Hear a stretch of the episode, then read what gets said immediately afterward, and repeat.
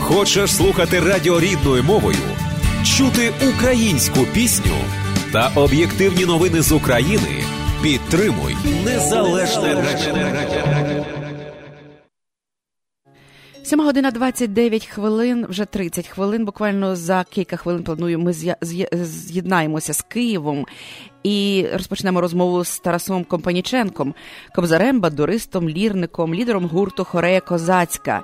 І ось нас не зараз до початку нашої розмови. Я пропоную просто послухати в його виконанні е, одну з його пісень. І надзвичайно цікава музика, цікаве, цікаве його музикування і закоханість у старовинну українську музику, у старовинні українські інструменти. Він володіє бездоганно, е, як і е, власне кобзою, так і бандурою різними зрештою видами бандур.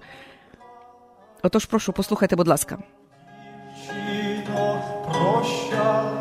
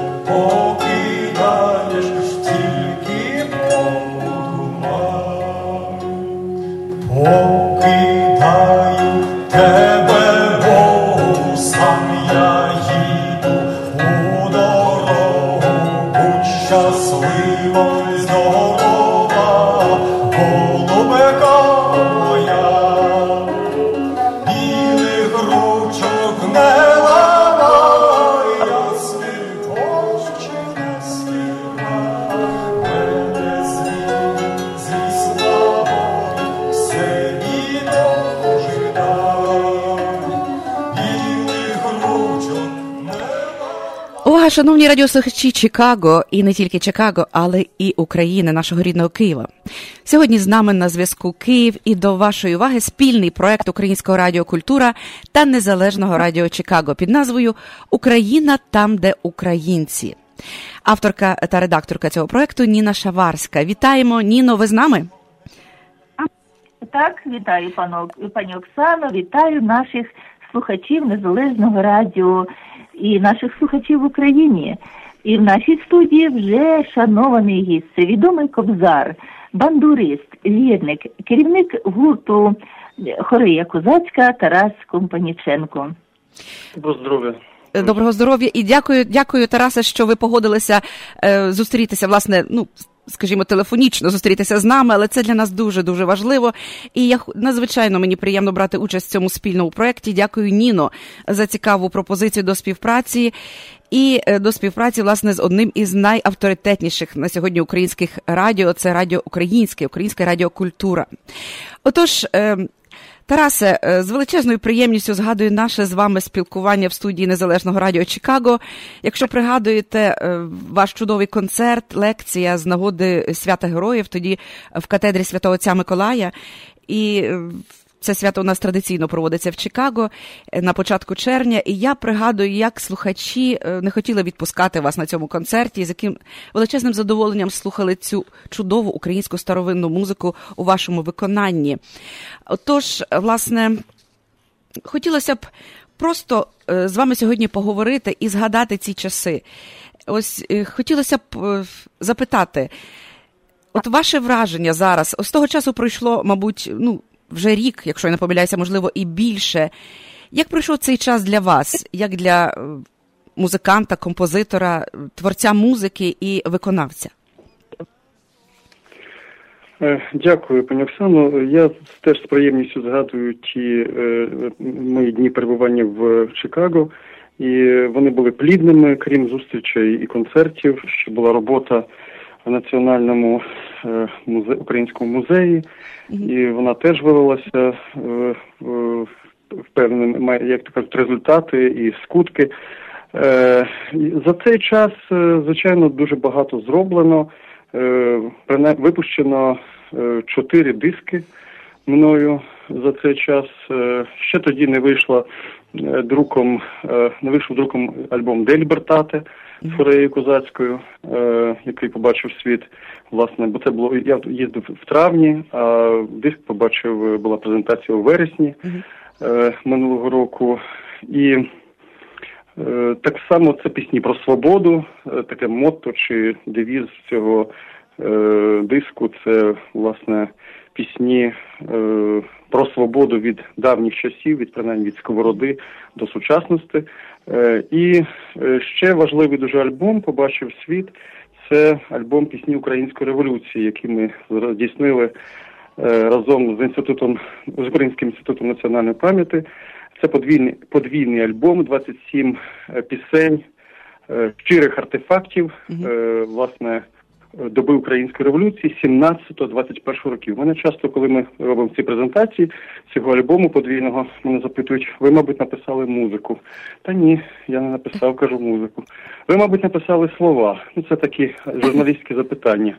Ні, кажу, я не я написав слова, а написали слова видатні українські поети Микола Вороний, Христя Алчевська, Богдан Лепкий, Спиридон Черкасенко, Олександр Олесь.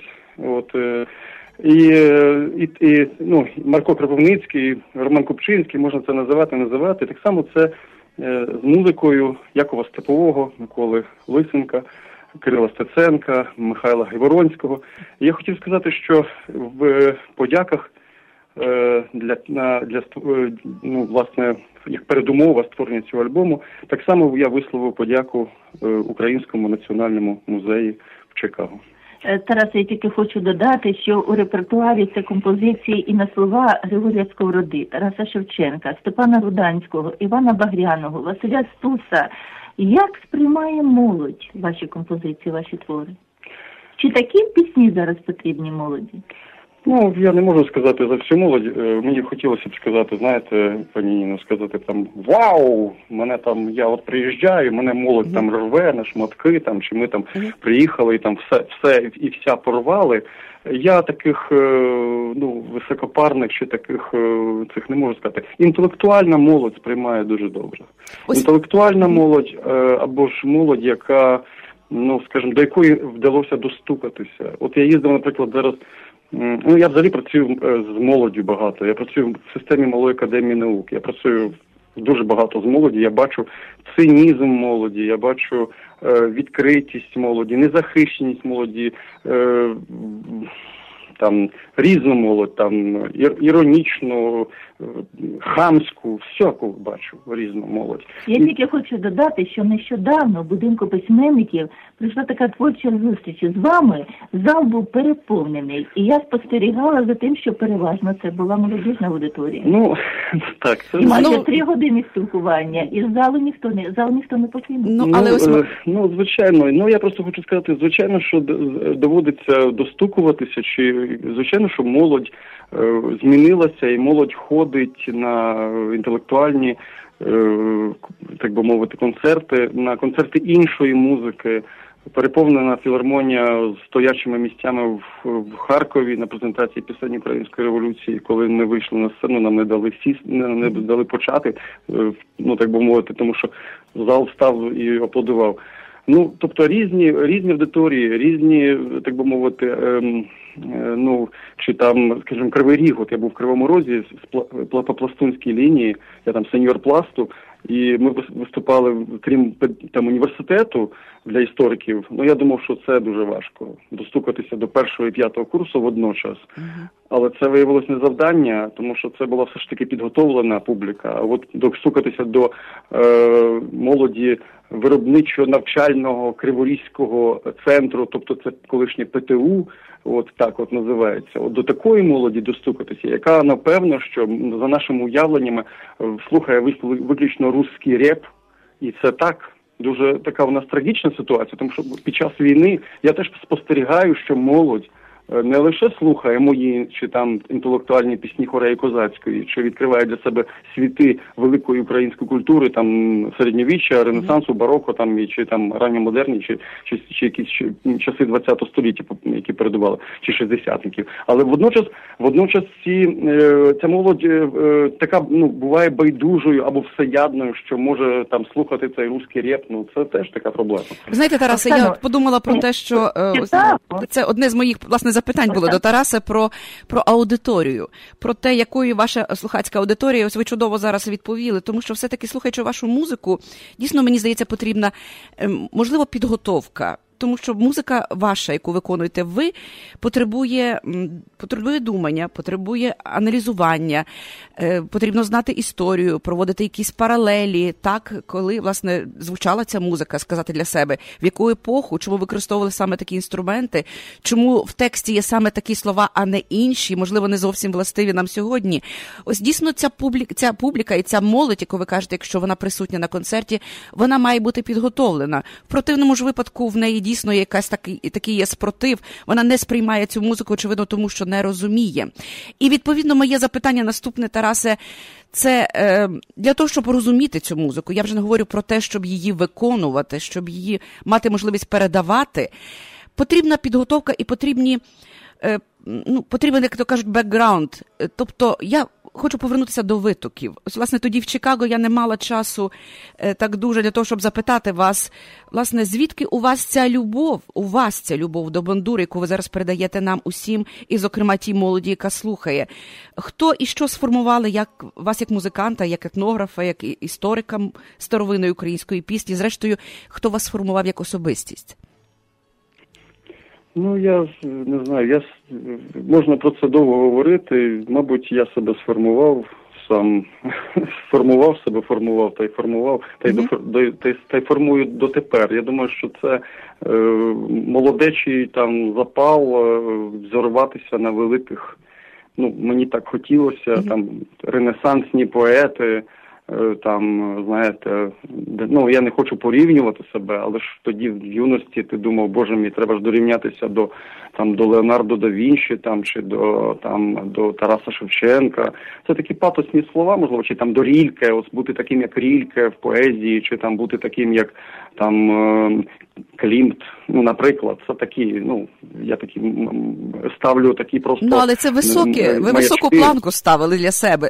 Тобто, ви називаєте Шевченка, ну, Рільке так далі. Це ж не кумири російської попси. У вас були зовсім ну, інші кумири. Звичайно, ну звичайно. Я просто хотів сказати, що найперше, ну чому я це роблю, це я хочу сам пізнати нашу велику спадщину. Я сам хочу пізнати. Це моє абсолютно природнє бажання відкрити для себе це пізнати цю культуру. Що перед тим, оцей бекграунд, власне, власного народу, м- мою, мою культуру. Я хочу її пізнати достеменно. Я я власне оці розвінчування мітів, які е, ну тривають дотепер, вони пов'язані з тим, що я я хотів дошукатися правди, власне, означити ці пісні, які е, які ми там ну яким чином дійшло до нас в записах, там скажімо, фольклорних, щоб чітко означити, що ця пісня там 15 століття, ця пісня там 17 століття, і не мішати ці періоди, не не ну якось дати собі відповідь, якого це щоб не казати, що там несе галя воду, це там давня пісня стрипільської культури. Ну я умовно, та це теж жарт, жарт такий. Тобто, щоб просто відповісти собі е, це питання, як ми вписувалися в цю історичну е, канву, як ми вписувалися в це, в це полотно е, європейського гобелену. І в якою ниточкою, якими нитками ми там сяємо, чи чи навпаки створюємо тло. Тарасе, ви дійсно багато подорожуєте. А як в Європі сприймають старовинну музику? Ну е, ми останній е, концерт у нас був ось в жовтні місяці в, в салоні е, графа Грегора Розумовського, нащадка гетьманича, нащадка останнього козацького гетьмана Кирила Розумовського в салоні, і там були переважно переважній більшості австрійці, тобто був відсоток українців, а були це власне австрійці для українців. Е, звичайно, що відкривати ці світи це одна е, справа, і вона теж е, вдячна, бо українці, так як українці себе знають, так знають здебільшого нас і в, Європі. Тому ну звичайно, що це часто ну в переважній більшості це зламання стереотипів. Ми дуже часто працюємо в Баварії. Навіть баварці сміються, що я народний артист Баварії. От е, ну це не не, не українці присвоїли так. Ну це жарт, звичайно. Але тобто, ми відкрили для України для еліти Баварії, німецької еліти Баварії, справжню українську культуру не е, якісь оці ерзаци, не щось там, е, якийсь якусь мішуру, але от справжнє питому і автентичний фольклор, і старовинну музику. І ці баварці підтримують зараз дуже сильно вкладають в Україну не лише в те, що от вони фінансують наші диски. Ось, наприклад, Делібертата фінансована родиною Ганса і Сибілі Штрак Цімерман, і Це не перший диск. І Вони працюють, підтримують гуляй город, і хорею козацьку, і фільми. Mm-hmm. Оцей козак чорний. Це вони підтримували. Але вони вкладають інвестиції через повернення. Вони е, е, колись їхні прадіди працювали тут. Це Леопольд Кьонік, наприклад, працював в як цукроварник, там і шоколадна фабрика в Трустянці. І от вони повернулись як інвестори. Вони вкладають в Тростянець, в Шарівку гроші, аби підняти інфраструктуру. Тобто е, я думаю, що це теж дуже важливий момент, що відкриття України і в Швейцарії, там і в Польщі, і в Мумбаї. От ми в Мумбаї зараз були Індія. Це все. Оксана, моє так. запитання е, буде до вас. А чи підтримують там Чикаго меценати нашу українську культуру? Ви знаєте, я кілька років була в Чикаго. Я була, дякуючи куратору е, національного музею в Чикаго Марійці Климчак. Я познайомилася з історією пласту. І от е, Тарас сказав, що він сеньор пласту. Мені б хотілося, щоб ми і на цю тему з вами поспілкувалися. Звичайно, що підтримують. У нас є, е, ну, по-перше, у нас дуже багато громадських організацій, які на різних рівнях підтримують. Скажімо, це молодечі організації, це звичайно пласт, це спілка української молоді, яка в нас тут дуже потужно представлена в Чикаго. І, е, наприклад, на рівні юнацтва е, підтримують всі і такі ініціативи, які відбуваються в Україні. До нас приїжджають сумівці чи пластуни. Вони зустрічаються з ними, намагаються якось їх їх до себе ну глибше пізнати, скажімо, пізнати е, молодь українську, яка зараз є в Україні, і е, потоваришувати з нею. Звичайно ж, відбуваються такі постійні зустрічі з українськими митцями і підтримка їх тут в Чикаго, концерти, покази різноманітних кінофільмів, які є транслюються в Україні. Тобто, е, за допомогою наших меценатів, наприклад, у нас є федеральна кредитна спілка самопоміч, українська фінансова установа, яка надає величезні кошти для підтримки тих чи інших мистецьких і не тільки мистецьких проєктів в Україні. І крім того, фундація спадщина, теж яка докладається дуже багато до видання українських е, книжок, е, музичних видань, підтримка тих чи інших мистецьких проєктів. Це, мабуть, про це можна робити дійсно окрему окрему програму. Можна навіть запросити цих гостей до студії для того, щоб якось глибше е, розповісти про цю тему. Але це цей процес є у нас теж дуже активний. Ось Тарас розповідав про, про Австрію чи про власне про Баварію то то тоді про українське Чикаго можна розповідати теж дуже багато на цю тему. Але ось в мене наступне питання до Тараса, яке б я дуже дуже хотіла е, власне йому поставити. Ось цими днями Тарасе минає трагічна дата. Це масове винищення української інтелігенції в урочищі Сардамох. І я читала, що ви особисто бували в цих місцях, в цих краях, де було закатовано і поховано світ нашої української інтелігенції. І от на вашу думку, чи зможемо ми коли-небудь оговтатися від цієї втрати і компенсувати її в якомусь такому моральному і культурному сенсі? І якщо так, то що для цього потрібно, на вашу думку? Можливо, ми вже компенсували, і чи можливо взагалі це компенсувати? Ну е, справді я був і в урочищі Сандармох, і в Кемі, і в Насоловках, і в Медвежа Гора. Е, це місце, де працювали українці на будівництві Біломорканалу. І в цьому урочищі ми були в поїздці разом з е, товариством меморіал імені Василя Стуса в 2003 році.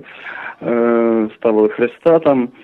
Е, це ще було тоді з Надійкою Світличною і з Миколою Матусевичем. Там і ну власне політв'язням, але з Василем Василем Сієнко відповідав за цю поїздку, і це фантастична фантастична була поїздка. Якщо говорити про чи ми оговталися, чи ми і взагалі про цю втрату. Так. Е, втрати української інтелігенції почалися, ну я би так сказав, серйозні з 18-го року.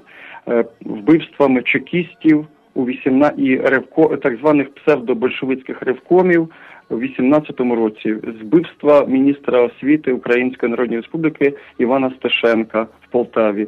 А потім терор, великий терор 19-го року, вбивство ректора Української академії мистецтв Мурашка в Києві, Олелька Островського. От я буду називати Кузьма Кузьми Коржа, Ілька Шрага в, Чер, в, Черка- в Чернігові, е, Валеріана Боршковського, Пожарського. журна- Тобто цілий пласт в 19-му році. Ви знаєте, е, е, часопис е, Нова Рада в 6, е, е, 6 лютого 19 року в Києві вийшла е, на першій шпальті були е, оголошення про е, е, виставу лісова пісня і Гауфмана е, затоплений, затоплений дзвін. А от після того, як більшовики вийшли в серпні з Києва, на першій шпальті були суцільні некрологи, і між поміж якими якраз і некрологи цієї інтелігенції, що я назвав, і Мурашка, і все інше. І оце не знаю, чи ми оговтаємося. Тарасе, я хочу, щоб ми все-таки повернулись до сьогодення. Некрологи, знаєте, жахливо, але вони знову на шпальтах наших газет. Е, Жахливі втрати, іде війна. Я згадала зараз е, такі чотири рядочки відомого українського поета Михайла Шевченка Україну. Чи замало зброї, чи коня не знайдеш під сідло, щоб отак завжди були герої, і ніколи правди не було. Хотілося б е, поговорити про зустріч із воїнами АТО, з нашими героями там на передовій. Я знаю, що ви побували не з одним концертом. Ну, та це вже так навіть е, не те, щоб соромно говорити. е, Ну, як би чому соромно говорити, бо я не воював. Ну, я був там з перших днів е, з 14-го року, як тільки почалася ми з Майдану, просто перекинулись туди. Але ну, тобто я не був в збройних там ні в добровольчих батальйонах безпосередньо задіяний. Я тільки був тим, хто підтримував морально. Тому Ну е, так, звичайно, що з перших днів ми їздили в військові частини. Ми бачили, як в якому стані армія. Вона знищена була за часів Януковича, просто знищена. Ми бачили е, стани цих касарень, казарм. Тобто, ми бачили стани цих, е, так би мовити, і моральний дух. От добровольці були вмотивовані, ЗСУ було геть не вмотивоване. Це вже потім, от навіть в травні місяці, ми побачили разючу різницю за два місяці. Е, Воїни е, сприймали різну музику. Воїни сприймали музику як моральну е, компенсацію чи моральну таку відпочинок. Просто роз, ну, релакс. По-різному дуже е, різна музика туди їздила, різні музиканти туди їздили. Кожен хотів долучитися до служінням, і оперні співаки, і попса, популярна музика, як ми Е, називаємо, попса і рок е, колективи, різні різні фольклорні колективи, арт, там що хочеш їздило туди. І під фонограму, і вживу, і барди їздили, тобто і кобзарі, звичайно. І ми їздили теж ту- туди не, не різними різними складами. Е, Воїни дуже спраглі були. І те, що ми показували, і в Пісках, і в Половинкиному, там, і в Щасті, ну де ми там не були в Попасній, е, ну багато де були в Авдіївці, в Мар- Мар'їнці, там Маріуполі. Тобто е, це все, е, все це сприймалося, звичайно, ну як що найкраще, і е, звичайно, що е, десь вони впізнавали себе, десь щось, хтось щось відкривав для себе. Безперечно, що наша музика, вона і наше наше навантаження, е, воно інтелектуальне, воно передбачало теж відкриття незнаних пластів. Я вже не не перестаю казати, що не всі одразу були знайомі з, з тою спадщиною культурною воїни. І це було свідоме теж е, ну, е, робота Москви, щоб українці не знали своєї спадщини, щоб оце знеродовлення відбувалося на такому рівні, щоб в них не було чим пишатися. Але от попри все, українці через, мабуть, через інтернет, бо медіа на той час просто ну до 14 року працювали в зовсім іншому полі. Ну хіба що локація така, як українське радіо, там це працювало на ще ну радіокультура, от наша працювала в українському полі. А все інше це просто катастрофа. Якщо Тарасе, говорити про телебачення, для е, е, тому Тарасе, звичайно, що тому звичайно, що для воїнів для воїнів це було і теж відкриття, і мотивація, і підтримка. Е, Тарасе, я хотіла би власне до до цієї теми, тому що ми підготували фрагмент вашого вашої власної композиції, яку ви створили власне під під е, впливом цих подій революції гідності. Е, це дума про битву на Савур-Могилі. І кілька слів про цю композицію. Тоді ми хотіли б запропонувати нашим слухачам, як в Києві, так і в Україні, послухати її. Е, ну, я перші рядки насправді написав, просто вони прийшли, от я йшов на Майдані, і вони написав там два два чи три рядки. Там оце те, що написано в нас на прапорах спів невимовних сфер. Сяй вам золоті небесні простори, нині і прісно, і тепер.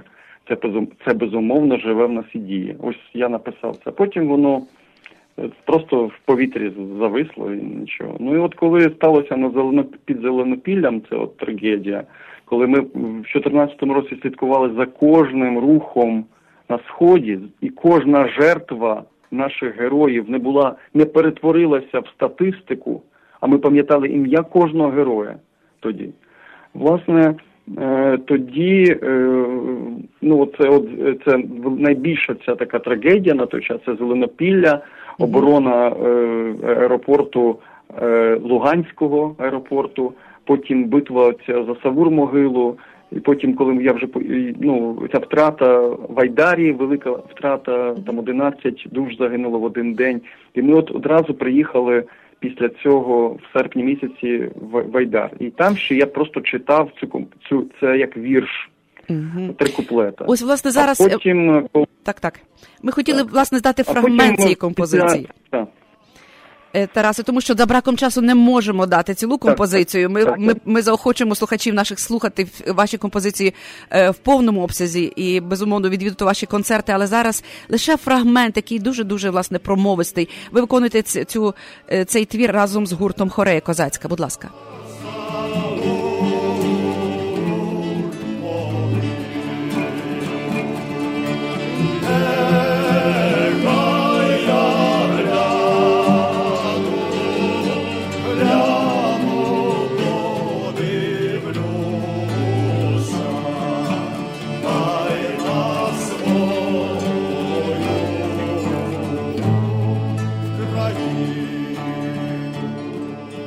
те, чого справді не обирають, і те, чого не продаси. Рідна небе, земля святая, за желоб'яним єси. Боже її мені не всує спом'яним, битву за тебе йдучи.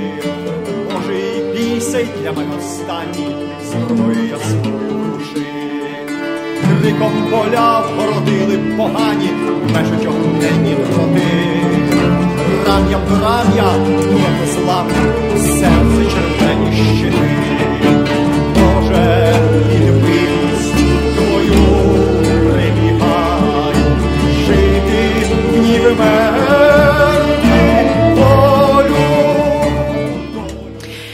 Тарасе, в якомусь із ваших інтерв'ю я прочитала, що в своєму творчому житті ви сповідуєте кобзарську естетику, автетику серця, тобто не фальшиву патетику. Що це за естетика? Чи можна її замінити одним таким словом справжність? Ось, власне, це моє останнє, мабуть, запитання вже в нашій розмові. Ну, сподіваюся, я сподіваюся, не хочу бути патосним, сподіваюся на це дуже хотілося би. Е, якщо якщо, ну знаєте, е, той пафос чи патос, як там його вимовляти, е, він це так як сіль або мед. От як казав мій батько колись там не передать куті меду. Угу. От знаєте, це така, от це така річ дуже тонка. Якщо ти не віриш в те, що ти робиш, або ти не можеш взагалі. Ну, патос, от в совєтський час він нами не сприймався взагалі. Чому ці всі локації, формування Бу-Бабу, там Ірванець, ну то все це з'явилося, Неборак, там все це все це з'явилося, Андрухович. Чому всі кпинили з цього патосу? Чому всі були такими навіть в творчості цинічними певною мірою? Тому що е, той патос так допік уже нас всіх, що ми не ми в нього не вірили. І оце власне це така дуже тонка така грань, е, тонка межа, яка ну за яку якщо ти перейдеш, буде калавур, ніхто тобі не буде вірити. Тобто, ну мені здається, що якщо ти в це не віриш, якщо ти не, не сповідуєш тих цінностей, які ти співаєш, то твій е, там там копійка чи там не знаю шажок. Uh-huh. Цьому цьому безцінь все це не, не має значення. Тарасе, мене коли я... запитали в Швейцарії, коли запитали мене в школі в школі конторум, запитали, як співати лицарський епос там ну mm. школа там е, старовинної музики. І мене запросили, як співати. От власне вони співають там е, добу там е, власне майстер мінезінгерів, там і труберів, і таке інше. Ну як співати лицарський епос? Ну, я кажу, що треба треба бути лицарем, треба бути лицарем. І тут у нас є нагода, бо в Європі дуже досконало відтворюють старовинну музику, якщо говорити про старовинну музику. Але от у нас збіглося тут, в Україні, що старовинно, не тільки сучасно, бо це сучасна остання композиція була. Але якщо говорити і про старовинну, і про сучасну, то тут збіг такий, що в Україні можна бути лицарем і поетом, лицарем і музикантом, бо тут величезний масив відкриття якого е, нам просто величезний культурний масив, який нам потрібно для себе відкрити, відкрити його для світу. А це лицарське служіння. Оксана Тарас завітав нашу студію з унікальним інструментом. Ми не маємо змоги ще почути хоч кілька акордів. Я думаю, дуже коротко, хіба що дуже дуже, будь ласка, е, і будемо так, вже після цього прощатися. Так, нашим слухачам. Будь ласка. Е,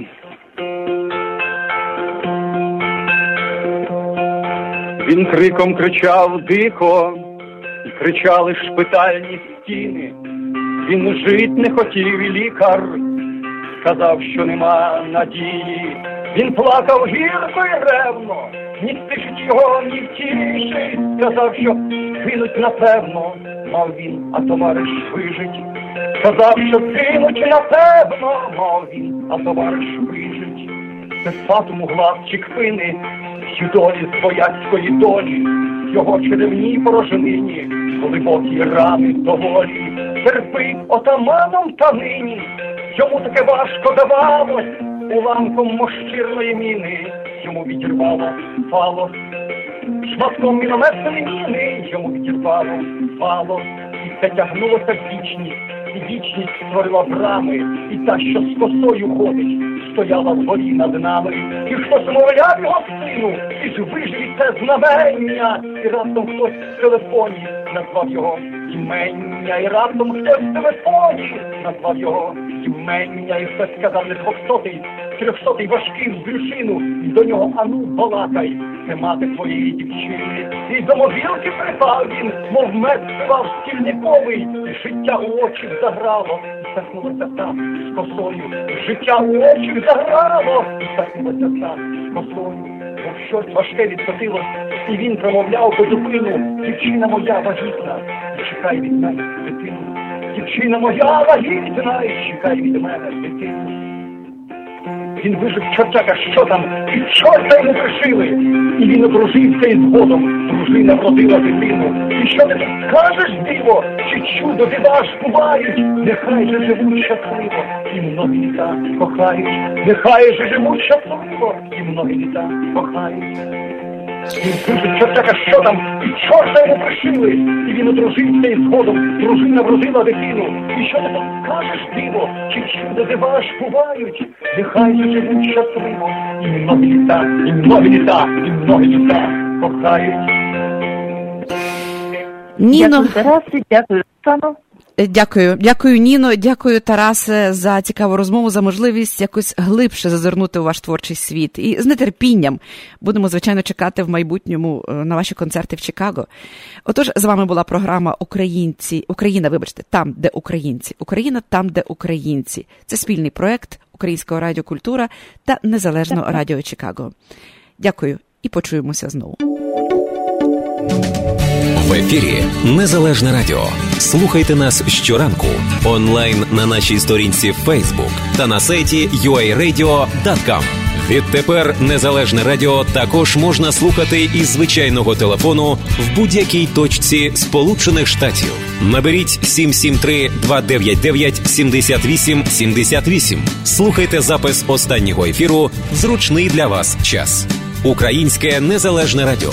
Бо я, я, я, я.